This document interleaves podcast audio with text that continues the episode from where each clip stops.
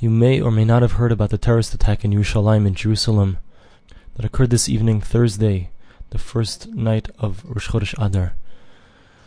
Eight people were ruthlessly murdered in cold blood for no other reason than the fact that they're Jews by terrorists.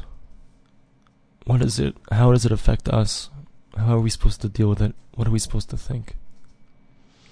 And the first thing we have to do is we have to turn to our Hashem. We have to turn to our God and say, Hashem, please, please, first of all, bring a refuah shlema, a complete recovery to whoever was injured. Bring a nechama, a, a consolation to the families of those who were killed.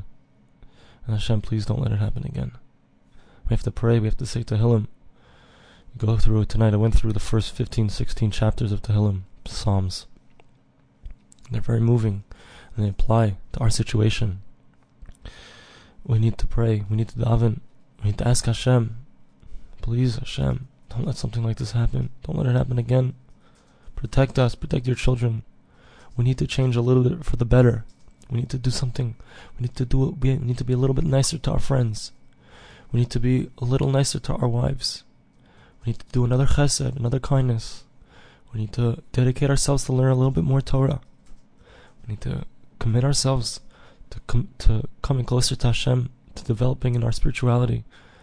Hashem sends us messages all the time, and He brings us something negative and something difficult and something tragic in order for us to learn to not take what we have for granted. I just read recently that after the September 11th attacks in New York in 2001, so over the next few weeks, one of the most felt emotions of the people that were interviewed after the emotion of sympathy was the emotion of gratitude. We have to take, we have to realize what we have. We have to thank Hashem for what we have and not take anything for granted. And we have to take the relationships that we have, the people that we love, not take them for granted. We have to take the opportunities that we have to learn the Torah, to connect to spirituality. We have to thank Hashem for all of our blessings. And we have to ask Hashem to have rachamim, have mercy upon His people, and bring Mashiach with rachamim, bring the final redemption very soon with compassion, and in such a way that all the people do tshuva, all of us return to Hashem in a way that's filled with compassion.